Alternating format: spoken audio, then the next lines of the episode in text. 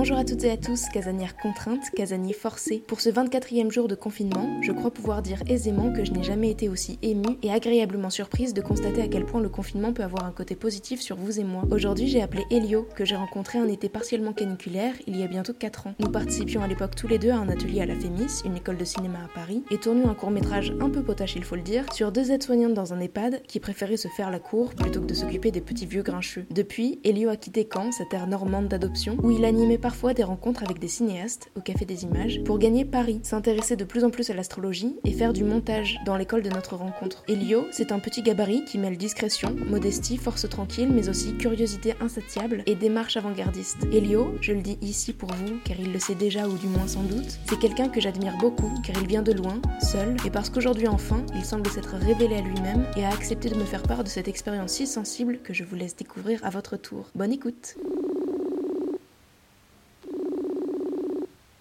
Allô? Hello, ça va? Coucou, très bien, merci pour cette invitation. Ben non, mais merci. Je trouve ça génial. J'ai juste une question avant qu'on commence pour pas faire de boulettes. J'ai vu qu'il fallait peut-être t'appeler Helios depuis peu. Comment tu veux que je t'appelle et quel pronom il faut que j'utilise? En termes de pronoms, tu peux utiliser il, elle ou il. Okay. Il, c'est mon préféré. Et en termes de prénom, oui, c'est Helios, c'est assez restant. Enfin, c'est un truc que je porte en moi depuis assez longtemps, mais en fait, j'ai réussi que récemment à le formuler à moi-même et ensuite à le formuler aux autres. J'ai choisi Helios parce que c'est un prénom qui me paraît un peu plus androgyne que Lisha et dans lequel je me sens mieux par rapport à mon identité. Est-ce que tu veux que je t'appelle en faisant Helios ou alors Helios? Les deux, c'est bien ton humeur. Okay. Franchement, les deux, c'est possible. Tu peux le chuchoter, tu peux le crier, tu peux faire de la musique avec. Ah, mais t'as pas saisi la ref? Non, ça vient de... Mais non, c'est dans Call Me by Your Name, enfin! Ah ouais! Ok. Non, mais en fait, j'aime bien ce film, mais j'ai mes limites quand même. J'ai un peu de réserve sur ce film, donc ça ne vient pas de ce film. Mais par contre, Helios est un personnage dans le film que je suis en train d'écrire. Ok. Et du coup, ce prénom est vraiment venu comme une évidence un matin, face au soleil, parce que ça signifie... en fait, Helios, ça vient de Helios, en grec, qui signifie le dieu du soleil. Voilà. C'est un peu une renaissance, là. Yeah. Et on pourra parler, du coup, de cette... je sais pas si tu veux qu'on appelle ça une transition, mais en tout cas, je trouvais ça intéressant de se dire que peut-être que le confinement t'a aidé aussi à dire, cas, bon, on va se recentrer. Ah, parler de ça, ouais. C'est le moment. Carrément, en fait. Trop cool. Que je fasse attention à pas te couper, en fait, par contre. Oui, s'il te plaît, parce que sinon... Ouais. C'est encore mon émission, non je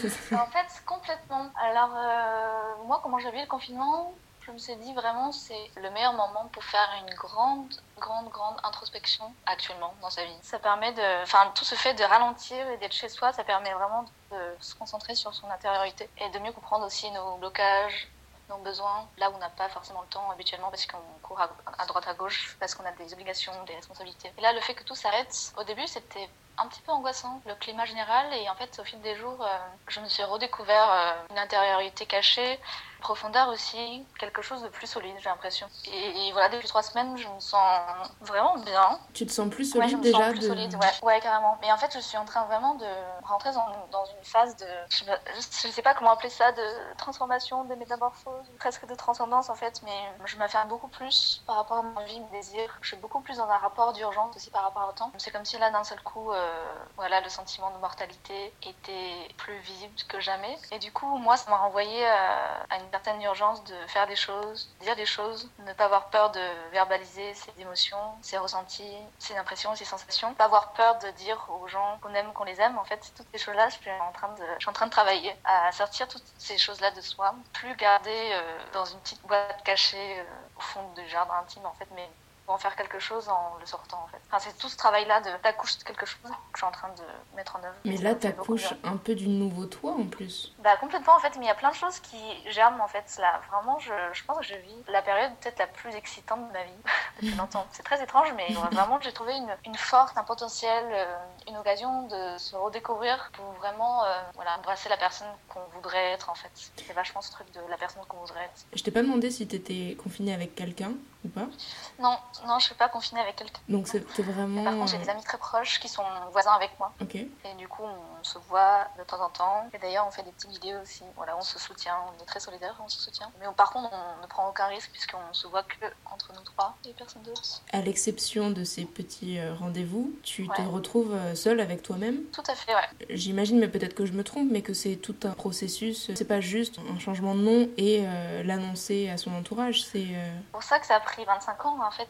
Il m'a fallu 25 ans pour accoucher de Léo. Et Léo qui était là depuis ma naissance, ce soleil de la naissance, il était là depuis le début, mais il m'a fallu 25 ans pour le révéler à moi-même. Et parfois, d'autres personnes ont besoin d'une vie entière, en fait, pour se rendre compte de la personne qu'il est vraiment. Voilà, moi, il m'a fallu 25 ans. Je pense que c'est le temps nécessaire et qu'il était incompressible. Mais voilà, à un moment donné, il fallait que ça sorte. Je pense qu'il n'y a pas de hasard, tu vois. Enfin, depuis le début du confinement, j'avais très mal à la gorge. Au début, je pensais que c'était le coronavirus. Et en fait, je me suis rendu compte que non, c'était mon identité. C'était quelque chose qui devait sortir par ma bouche et qui était resté en travers de ma gorge. Et c'était quelque chose dans ma trachée qu'il fallait que je m'en débarrasse rapidement. Sinon, j'allais devenir muette.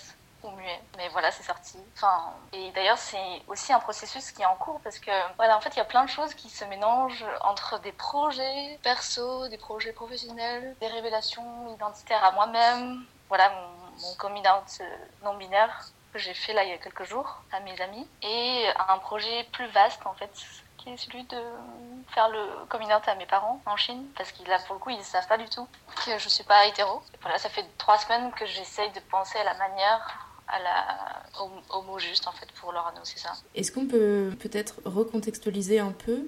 Toi, tu habites à Paris, d'ailleurs, t'es confinée à Paris en ce moment. Ouais. Mais tes parents sont en Chine. Ouais. Tu veux qu'on en parle un peu de ça ? Ouais, on peut en parler, pas de soucis. Ouais, pas de soucis, au contraire. Comment se passe la situation là-bas ? Maintenant, ça va mieux. En fait, depuis je crois, 1 semaine, je crois qu'ils n'ont plus aucun de nouveaux cas d'infectés. Donc la situation a été rapidement gérée et ça va beaucoup mieux. Ils sont plus en confinement, ils ont le droit d'aller travailler, de sortir. Après, les réunions massives sont quand même interdites, je crois. Et quand on sort, on porte des masques. Mais voilà, la situation, c'est beaucoup plus apaisée. Et d'ailleurs, c'est assez drôle parce que fin janvier, mes parents m'appelaient souvent en panique en me disant d'aller acheter des masques. Et je leur rayonnais en disant « Nous, c'est pas du tout comme ça, je vais pas être la seule à être confinée. » Et en fait, 2 mois plus tard, je les appelle en disant « On est en confinement. » Et je n'ai pas de masque. Vraiment. Je n'ai pas de masque, j'aurais dû acheter des masques comme vous m'avez dit. Et ouais, personne n'aurait imaginé que le monde entier serait infecté. Et tu prévoyais de les voir cet été ? C'est annulé ? Ouais, carrément, parce que l'année dernière, je devais y retourner. L'été, j'avais même pris mes billets d'avion, mais j'ai eu un problème de visa et du coup, j'ai pas pu y aller, j'ai perdu mes billets d'avion. Et du coup, ça fait plus d'1 an que je les ai pas vus. Et du coup, cet été, je vais pas pouvoir y retourner parce que je pense que ça va être tendu en termes de transport et de voyage à l'étranger. Je pense que je les verrai l'année prochaine. Voilà, tout ça m'attriste énormément parce que, en plus de la distance, il y a ce truc qui fait qu'on ne peut juste pas simplement être dans la même pièce que sa famille. Des fois, quand je pense à ça, ça m'affecte beaucoup. Moi, j'habite en France depuis 15 ans. J'ai 25 ans aujourd'hui. Je suis arrivée en France quand j'avais l'âge de 10 ans. Et mes parents sont toujours restés en Chine. Et du coup, voilà, ça crée une relation parent-enfant qui est un peu plus particulière que celle des autres. Dans le sens où on est séparés par dizaines de milliers de kilomètres. Et par des années, en fait, de vie qui ont été perdues. Puisque je les ai revus la première fois depuis que je suis partie en France, quand j'avais 17 ans, quand j'ai eu ma nationalité française à 17 ans. Du coup, je ne les ai pas vus du tout de 10 ans à 17 ans.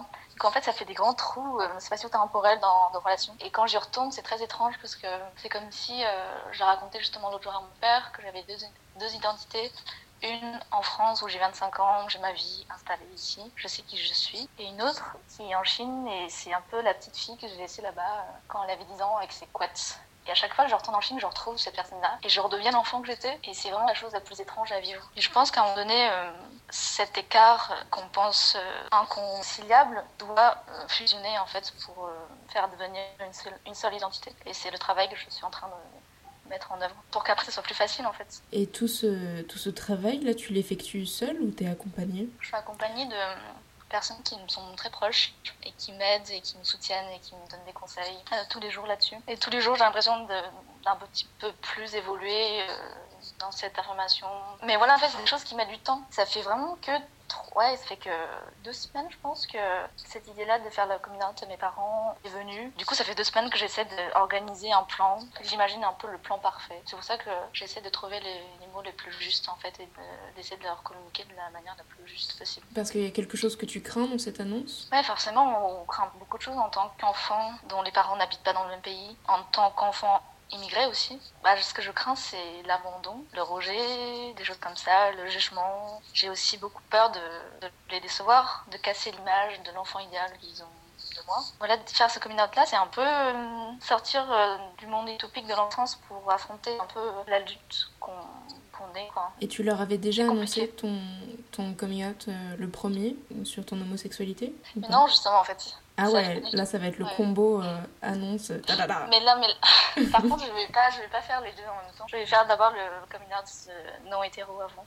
Okay. Je peux pas faire les deux parce que en plus je suis encore en recherche identitaire, donc j'ai pas vraiment les mots, en fait. Littéralement, j'ai pas les mots pour même en chinois, je leur dire vraiment que je me sens. Enfin, c'est très compliqué. Par contre, pour le coming out non hétéro, ouais, j'ai les mots pour ça. Enfin, c'est un peu plus clair aussi, mais je pense que ça doit mettre du temps, mais voilà, on avance pas à pas. Et je sens qu'il va me falloir beaucoup de courage pour affronter tout ça. C'est un truc qui a été enfoui depuis tellement, tellement, tellement longtemps. Ça m'attriste, en fait, de penser de cette manière-là, de me dire que c'est un secret qui germe depuis tellement longtemps et qu'on a... Que t'as-tu, ouais. Ouais, et que, en fait, qu'on n'est pas vraiment... dans le sens où on cache cette part importante de soi à ses parents, c'est aussi une partie qu'on se ment à soi-même, en fait. Même si on sait très bien qui on est. Il y a toujours une part où on se ment à soi-même. Et c'est juste, à un moment donné, c'est plus possible. Un secret qui devient insoutenable doit sortir, en fait, d'une manière ou d'une autre. Donc, en fait, il y a des moments pour ça. Et je pense que ce confinement, je pense que c'est vraiment fait pour ça, quoi. Il n'y aura pas de meilleur moment dans ma vie pour faire ça. Donc, il faut que je prenne le courage à 2 mains, à 2 pieds même, et que je saute dans la rivière, même si l'eau est froide. C'est dur de rebondir là-dessus, je trouve tellement courageux. Et en même temps, c'est vrai que tu parlais de mensonges. Je pense plus que c'est quelque chose qu'on... Peut-être qu'il y a une part d'inconscient là-dedans, déjà. Et après, c'est quelque chose qui est mouvant et qu'on assume plus ou moins bien selon les personnes qui nous fréquentent aussi, peut-être. Ouais. Mais je voulais... revenir un peu sur ton annonce, parce que moi j'ai découvert ce changement de nom dans ta story Instagram, qui était même pas une story de toi d'ailleurs, mais qui était bref, la story d'un autre compte que tu as après republié sur le tien. C'est un peu compliqué à suivre, mais j'espère que les gens comprendront. Mais cette annonce 2.0 aussi, tu penses qu'elle était nécessaire ? Est-ce que tu en avais déjà parlé de vive voix avec les gens de ton entourage avant de l'annoncer sur les réseaux ? Oui, aux personnes. En fait, je l'avais annoncé à précisément 4 personnes avant l'annonce sur les réseaux. Mais en fait, depuis le confinement, je vis les réseaux sociaux de manière différente aussi, en fait. C'est aussi une autre manière pour moi de m'exprimer, je pense, comme beaucoup de personnes. Voilà, je sentais que c'était le bon moment de faire ça et que j'avais besoin de faire cette première étape pour continuer ensuite d'autres étapes qui sont aussi nécessaires. Mais c'est intéressant. Tu vois ce que je veux dire ? Ouais, mais c'est intéressant de passer, je trouve, à mon sens en tout cas, de passer par les réseaux sociaux, parce que aujourd'hui c'est l'un des médias les plus puissants pour diffuser une information. Ouais. En termes après, tu vois, de fake news sur l'actualité, ouais, ou des trucs comme ça, mais maintenant, tout les chefs d'État utilisent Twitter, par exemple, etc. J'ai l'impression que les réseaux sociaux sont une sorte de... Comment dire ? C'est un écran sur la transparence et en même temps sur la mascarade. Tu vois ce que je veux dire ? Oui, c'est un peu un outil à double tranchant, pour savoir bien ça servir. Mais effectivement, c'est un médium qui est extrêmement puissant, en fait. On dit que c'est le 4e pouvoir actuellement, les médias. Et la transparence, ouais, mais on vit une période assez étrange, parce que j'ai l'impression que les réseaux sociaux n'ont jamais été aussi forts que maintenant, en même temps que l'individualisme, en fait, et la société de consommation dans laquelle on est. Et ce truc de se mettre en avant, le soi en premier, l'affirmation, tout ça, ça fait partie du monde capitaliste dans lequel on vit aujourd'hui. Et on ne peut pas non plus penser le réseau en dehors de prisme politique dans lequel il a été construit et pensé. Ça, c'est une chose. D'autre part, moi, je l'ai fait sur les réseaux aussi parce que, en fait, de manière très simple, je voulais l'annoncer individuellement à tous mes amis, mais en fait, je trouvais ça bizarre. Juste les appeler pour leur dire ça, comme si m'était arrivé quelque chose, en fait, tu vois. Comme si soit je suis tombée malade, ou soit c'est pas une... C'est ça qui est étrange dans la notion de coming out, c'est qu'on a l'impression que c'est récent et que c'est un événement. Or, c'est la chose la plus banale qui soit, la sexualité des gens, la manière dont les gens se sentent dans leur genre, dans leur corps, c'est la chose la plus banale en fait, et presque la plus quotidienne, parce que c'est notre manière de vivre quotidienne. Et le fait de l'annoncer, ça devient un événement un peu linéaire. Mais je pense qu'il y a toute une sacralisation aussi autour de cette annonce-là, non ? Ouais, complètement. Mais dans un monde idéal, ça ne devrait pas être sacralisé dans le bon sens comme dans le mauvais en fait. Mais étant donné qu'on n'est pas dans cette société utopiste, où toutes les sexualités sont acceptées, tous les genres, etc. Ça doit se passer par ce moyen-là. Il y a un peu un effet de surprise, effectivement. Mais dans un monde idéal, il n'y aura pas besoin de faire de coming out. Je trouve ça absurde. C'est comme si on devait faire des coming out pour dire qu'on mesure 1m80 ou 1m50, qu'on préfère le sel ou le sucre, qu'on préfère le bleu ou le noir. Voilà, c'est aussi absurde que ça. Voilà, pour l'instant, on est peut-être encore un petit pas arriéré dans la société dans laquelle on est, et il y a encore du progrès à faire. Dans 30 ans, peut-être qu'on n'aura plus besoin, j'espère. Peut-être un peu moins. Et t'as eu des retours, justement, suite à cette annonce de tes amis ou genre? Ouais, en fait, tous les retours que j'ai eus étaient extrêmement positifs. Il y avait une chose que j'avais assez peur aussi dans cette annonce, c'était que les gens me demandent des explications, en fait. Or, j'avais pas envie de me justifier là-dessus, parce que c'est quelque chose un prénom, c'est quelque chose qui est aussi légitime que le reste, en fait. Que tout le reste qui est rattaché à l'identité. Et on n'a pas à se justifier, en fait, là-dessus. On n'a pas à se justifier sur notre sexualité. En fait, ce que je veux dire, c'est qu'il n'y a pas de norme, en fait. Enfin, la norme existe parce qu'elle a été construite. Alors, à un moment où on se rend compte de ça, je pense qu'il est temps de déconstruire tout ce qu'on connaît en matière de sexualité, de genre, d'identité, pour aller vers une société beaucoup plus équitable, juste, humaniste, tournée vers le futur. Enfin, je crois vraiment qu'on est dans cette ère-là.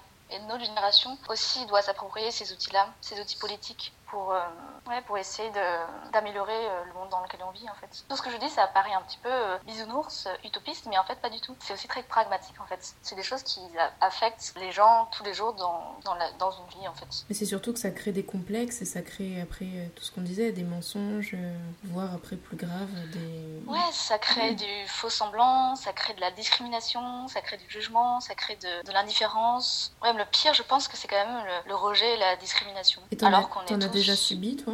Égaux dans la différence, en fait. Par rapport à quoi? Parce que du coup, j'ai plusieurs casquettes, du coup. C'est vrai que tu as plein de stigmates. En tant que personne racisée, immigrée, non hétérosexuelle, de petits gabarits.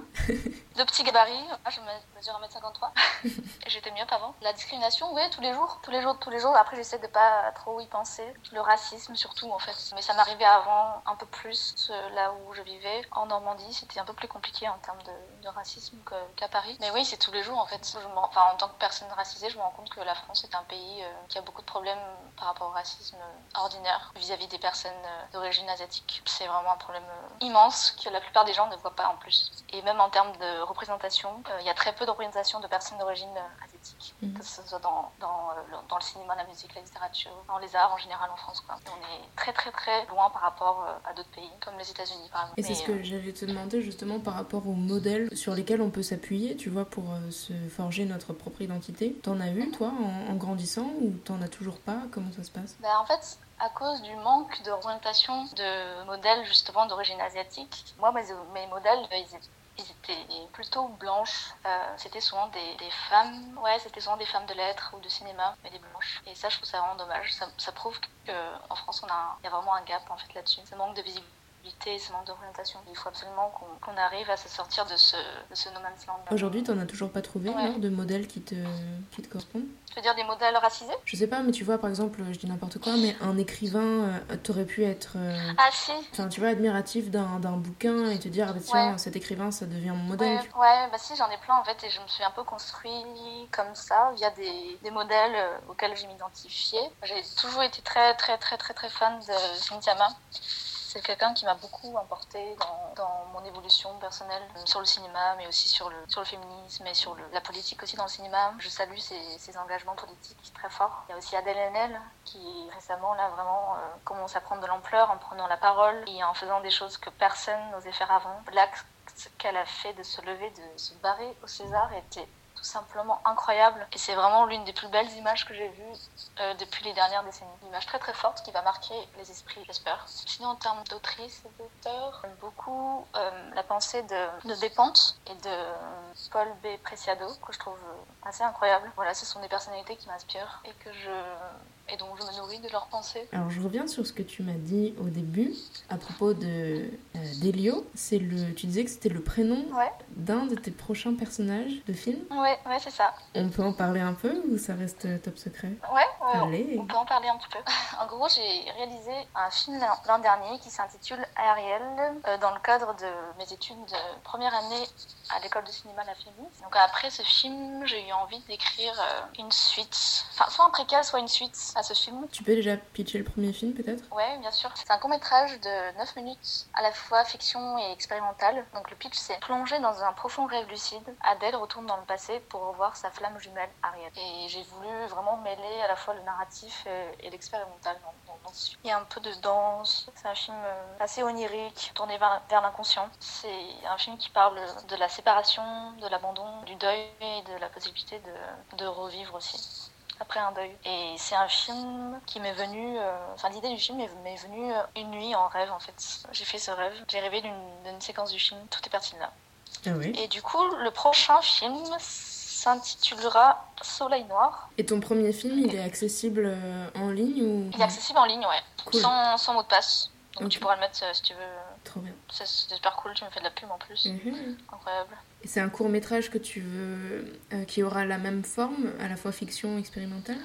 Ouais, je sais toujours un peu entre les deux. Ma recherche actuellement se tourne vraiment entre la fiction et l'expérimental. Okay. J'ai envie un peu de diguer ce courant-là, ce que ça peut m'apprendre aussi. Enfin, j'aime beaucoup expérimenter en termes de forme, mais aussi en termes de narration. Ouais, c'est dur de résumer ce film-là, en fait. Là, j'ai le synopsis détaillé devant les yeux. En gros, Soleil noir, c'est une quête initiatique d'un être amnésique à la recherche de sa mémoire. Et donc, cet être, c'est Helios ? Non, cet être, c'est Shiba. Helios, c'est d'autres personnages qu'on ne voit pas dans le film, mais qui sera dans le prochain, dans la suite. D'accord. Une trilogie. Ouais, c'est ça. Soleil noir parce que on est dans un monde où le soleil est éteint depuis 100 ans en fait. Il n'y a plus de soleil sur Terre. C'est le monde d'après en fait. C'est un film très crépusculaire. Regarde, je vais faire une transition de magicienne. Tu parlais de soleil. J'ai envie de te dire astrologie. Ah. Here we are. Tu es tombée là-dedans comme Obélix est tombé dans la potion magique tout petit. Alors toi, ça remonte à un peu moins longtemps quand même, mais on peut en dire un mot sur cette... Ouais, grave. Sur ça. En fait, ça fait 5 ans que je m'intéresse à l'astrologie. Et là, ça fait quelques mois que je me suis lancée de manière professionnelle là-dedans. Je fais des consultations. Donc avant le confinement, je faisais des consultations face-to-face. Maintenant, depuis le confinement, je fais des consultations via Internet, via des appels vidéo. Je viens d'en faire un d'ailleurs, c'était incroyable. Vraiment trop bien. Ouais, c'est une discipline que j'affectionne énormément. C'est vraiment mon autre passion à côté du cinéma. Parfois, les deux se mélangent d'ailleurs, c'est assez intéressant. J'ai l'impression de faire des films un petit peu mystiques. C'est pas franchement une question que j'ai et j'ai pas envie de faire de la... Ça va ressembler un peu à de la psychologie de comptoir, donc je m'excuse par avance. Mais j'ai l'impression que l'astrologie, c'est aussi fouiller, remuer pas mal de trucs jusqu'à trouver un fil conducteur, un fil rouge et démêler tout ça, tu vois. Et j'ai l'impression, pour faire une métaphore, que c'est aussi le parcours que t'es en train de mener toi personnellement, de revenir un peu à ce qui te hantait, tu vois, à tes antécédents, je ne sais quoi, pour accoucher de toi-même et savoir dans quelle direction aller. Là, je l'ai vraiment dit comme si j'étais Madame Irma, que tu peux appeler au 08 332. Bonsoir, Madame Irma. Je n'ai pas ma boule de cristal. Tu vois ce que je veux dire un peu ou... Ouais, complètement. Mais c'est intéressant ta métaphore, hein. C'est vraiment un peu ça, parce que moi, ma pratique d'astrologie, elle est plus tournée vers l'intériorité, le passé, les origines. Moi, j'aime beaucoup approfondir les origines pour mieux comprendre le monde dans lequel on vit aujourd'hui et surtout l'état actuel des choses et la manière dont on ressent le monde et nous-mêmes de l'intérieur. Oui, c'est ça, parce que tu fais pas de prédiction, par exemple, ça t'intéresse pas de faire ça. Non, en fait, la prédiction est plutôt dans la branche traditionnelle, de l'astrologie. Moi, je suis vraiment plutôt vers un peu plus thérapeutique, en fait. Thérapeutique, psychologique aussi. Parce que mon guide spirituel, c'est Liz Green. Et elle-même est très influencée par Carl Jung. Et moi, je suis plutôt dans cette veine-là, un peu psychanalytique, psychologique. Voilà. Moi, je me revendique plus de faisant partie de de l'astrologie humaniste en fait. Alors moi, ça ne me parle pas du tout. Est-ce que tu peux peut-être expliquer un peu ce que c'est dans les grandes lignes ? Justement, l'astrologie humaniste n'est pas tournée vers tout ce qui est prédictions, qui sont plus de l'ordre de l'astrologie événementielle ou horaire ou mondiale. On n'est pas trop dans des jugements binaires. On refuse une lecture simplifiée en fait du monde par les planètes, que ce soit bien ou mal en fait. On est plus dans une approche complexe, aussi un peu dédramatisante dans le sens où voilà, on ne va pas dire le destin a écrit ceci, les étoiles ont dit cela. On n'est pas dans une démarche culpabilisante en fait, on est plus dans une démarche d'exploration, de transformation, d'amélioration personnelle en fait. On est plus dans une démarche de développement personnel, même si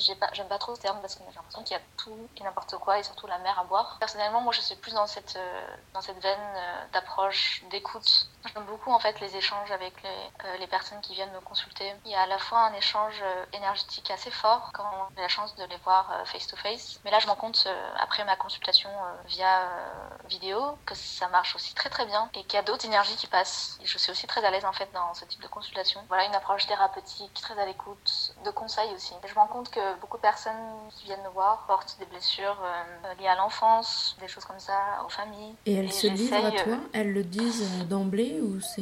Comment ça se passe ? Non, elles me le disent pas d'emblée, mais je le ressens en fait. Je le ressens la manière dont quand je fais par exemple leur thème astral. En fait, les gens ne me parlent pas beaucoup pendant que je leur fais le thème, ils sont beaucoup dans l'écoute et ils reçoivent beaucoup d'informations d'un coup parce que c'est assez compliqué en fait, c'est très complexe, il y a les planètes, les maisons, les aspects, les signes, c'est extrêmement compliqué et ça peut faire beaucoup d'informations pour la personne à encaisser d'un coup et du coup elle est beaucoup aussi elle dans l'écoute, même si la personne ne me dit rien en fait sur son passé. Au moment où je lui fais sa carte astrale, je ressens des vibrations énergétiques très fortes et j'arrive à voir où sont les barres un peu plus obscure de la personne dans sa vie actuellement. Et du coup, j'essaie d'aiguiser mon interprétation vers ça, en fait. Et je vois si la personne est réceptive ou réceptive à ça, et on essaie de travailler ensemble, en fait. En fait, c'est que la personne on travaille ensemble, mais la personne ne se rend pas compte qu'elle travaille avec moi, tu vois. Un peu comme quand tu fais des séances de psychothérapie. En fait, la personne qui travaille, c'est le client, mais il attend tout de son psychothérapeute. C'est exactement la même chose. Mais pour ça, j'ai besoin que la personne soit ouverte à ces vibrations-là. Des fois, ça peut être un peu plus compliqué quand je sens que la personne est bloquée, mais malgré tout, quand je sens un blocage énergétique, ça signifie aussi quelque chose sur la personne à cet instant T. Je prends ça aussi comme une information à traiter plus tard dans l'interprétation. Aucune interprétation ne se ressemble, ça varie vraiment d'une personne à une autre, mais en général, ce sont des moments qui sont extrêmement forts et je me rappelle de toutes mes interprétations. C'est des moments qui sont vraiment super. Il y a un truc un peu magique en fait sur cet instant-là. Est-ce que tu as reparlé aux personnes que tu as interprétées ? Je sais pas si on dit comme ça. Oui. En fait, en général, on se suit sur les réseaux. Mais justement, en fait, là où... Enfin, sur la vidéo, enfin, sur la story Instagram où j'ai fait mon coming out luminaire, à la base, en fait, c'était une interview pour un festival qui s'appelle le Festival des détonantes, qui devait avoir lieu début avril au 6B à Paris. Festival féministe pour la question du genre. Et en fait, à la base, l'organisatrice de ce festival était ma cliente. C'est elle qui est revenue me voir après pour me demander si j'étais intéressée pour faire cet événement. En fait, ça crée des liens. Ça aussi qui m'intéresse, parce que depuis que je pratique l'astrologie, j'ai rencontré aussi d'autres personnes qui pratiquaient l'astrologie, tarologues, d'autres sorcières, cartomanciennes. Et en fait, j'ai l'impression de rentrer aussi dans une autre communauté. Et je trouve ça extrêmement enrichissant en fait. Et c'est pas au contraire peut-être un peu ostracisant. Enfin, à la fois tu as des repères avec des gens qui te ressemblent, et en même temps vous créer une autre communauté à part, non ? En fait, dans la notion de communauté, il y a toujours les deux phases, en fait. La phase où on crée une famille pour les personnes qui sont déjà de base les plus discriminées, en l'occurrence les femmes racisées, non hétérosexuelles, par exemple. Voilà, l'autre phase la plus obscure, c'est justement le communautarisme. Or, communauté ne signifie pas communautarisme. Le communautarisme, c'est le risque à prendre si les personnes au sein de cette communauté sont trop fermées d'esprit et se complaisent dans cet entre-soi, en fait. C'est un effort aussi qui est collectif, à la fois collectif et individuel, pour éviter que le communautarisme vienne manger ce qu'il y a de beau et de lumineux et de collectif dans la communauté, en fait. C'est pas du tout inévitable et c'est à nous de faire en sorte pour que ça n'arrive pas. Et là, dans cette nouvelle communauté qui m'accueille, je me sens hyper bien. une esthétique extrêmement positive, extrêmement ouverte, qui nous fait du bien à toutes et tous. Bon bah tant mieux alors, super.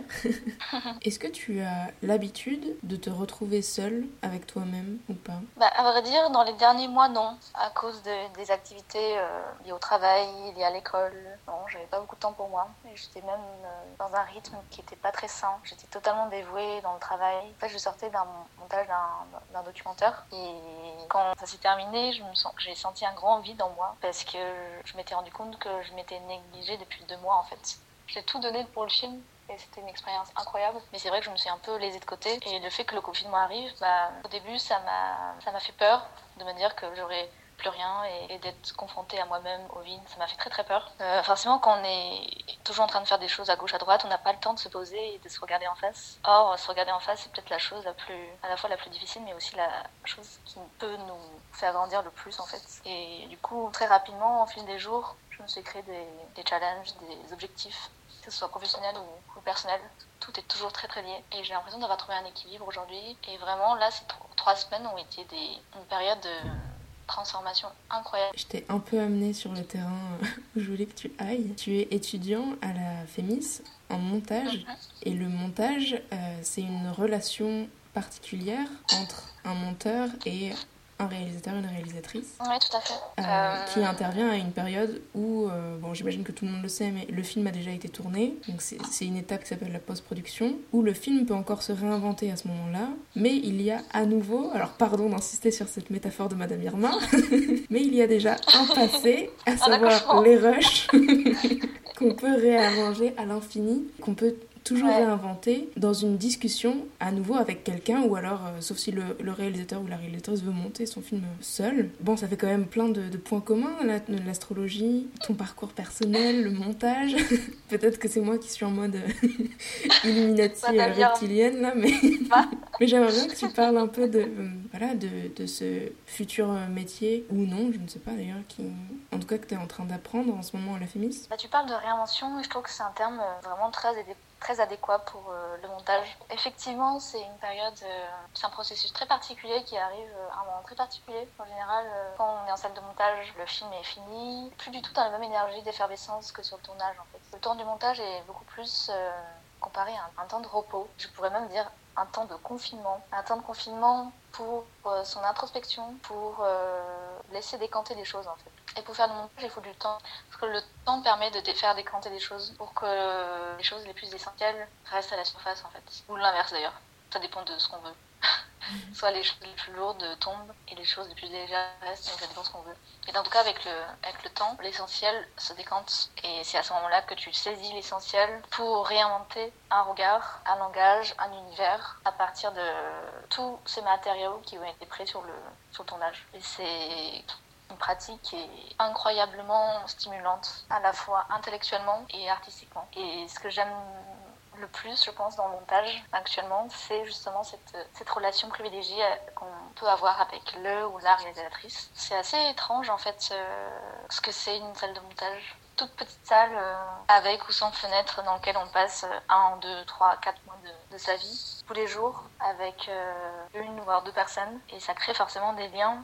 Et moi, ce qui me concerne, j'ai créé des liens très forts avec la réalisatrice avec qui j'ai travaillé. On a partagé des moments très intenses d'interrogation, de doute, de création, de soutien mutuel. Vraiment, c'était une super expérience, très intense, une période très, très passionnelle et très intense. En fait, je pense qu'on en ressort tous les deux et toutes les deux métamorphosées. C'est ce que je suis en train de découvrir en fait dans le montage. C'est vraiment un temps, au début on y rentre pour que les choses se décantent, après on s'interroge sur la place des choses et enfin on y ressort une fois qu'on a trouvé la bonne place de chaque élément. Le film a été accouché de sa forme, on y ressort totalement métamorphosé en tant que personne. Quelque chose a été figé ou dissolu et on n'est plus tout à fait le ou la même en fait. Et tu penses avoir quelque chose en plus ou en moins au terme du montage? Les deux, je pense. Je pense les deux parce que moi je pense en termes de circularité et je pense souvent que quand on gagne quelque chose, on perd aussi quelque chose. Et du coup, je pense que les deux vont de pair en fait. comme les polarités positives et négatives.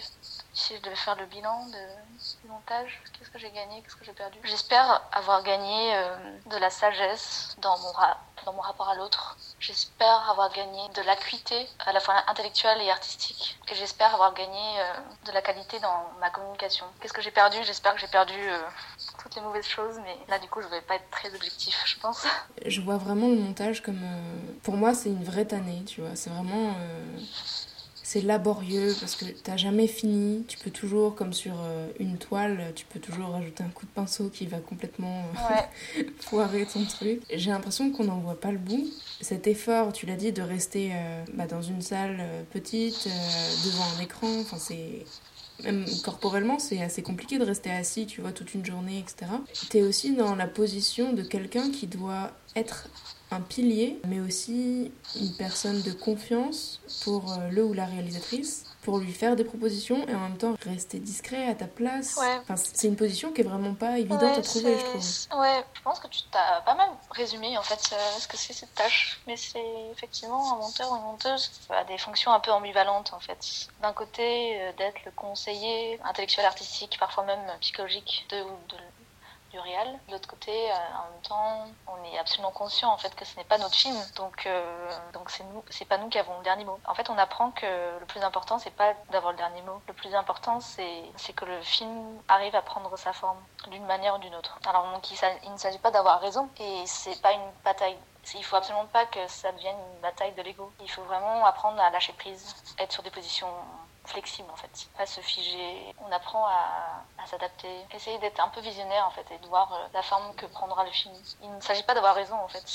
Ça, en fait, on le laisse en dehors de la salle de montage. Il faut que, quand on rentre dans la salle de montage, il y a un rapport d'égalité.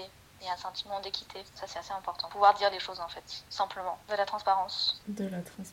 Écoute, j'ai envie qu'on conclue sur ces mots, si t'es ok. Mm-hmm. C'est drôle parce que j'ai l'impression que tout ce que t'expliquais là sur le métier de monteur, c'est ce que tu vas essayer d'appliquer dans ta propre vie avec tes parents. Je te laisse là-dessus. C'est hyper vrai. Merci, madame Irma. Voilà. Vous avez bien raison. L'inconscient a parlé. C'est ton côté. C'est enregistré. Ton côté salutaire. En disant ça, tu me donnes de la force aussi. Hein. Et voilà. C'est cool. C'est aussi à ça que sert Yoda. Service. Je remercie infiniment Elio pour son témoignage. Son film sera en lien dans la description du podcast sur SoundCloud comme d'habitude. Et je vous retrouve demain à 19h pour un nouvel épisode spécial confinement. Très belle soirée et à demain.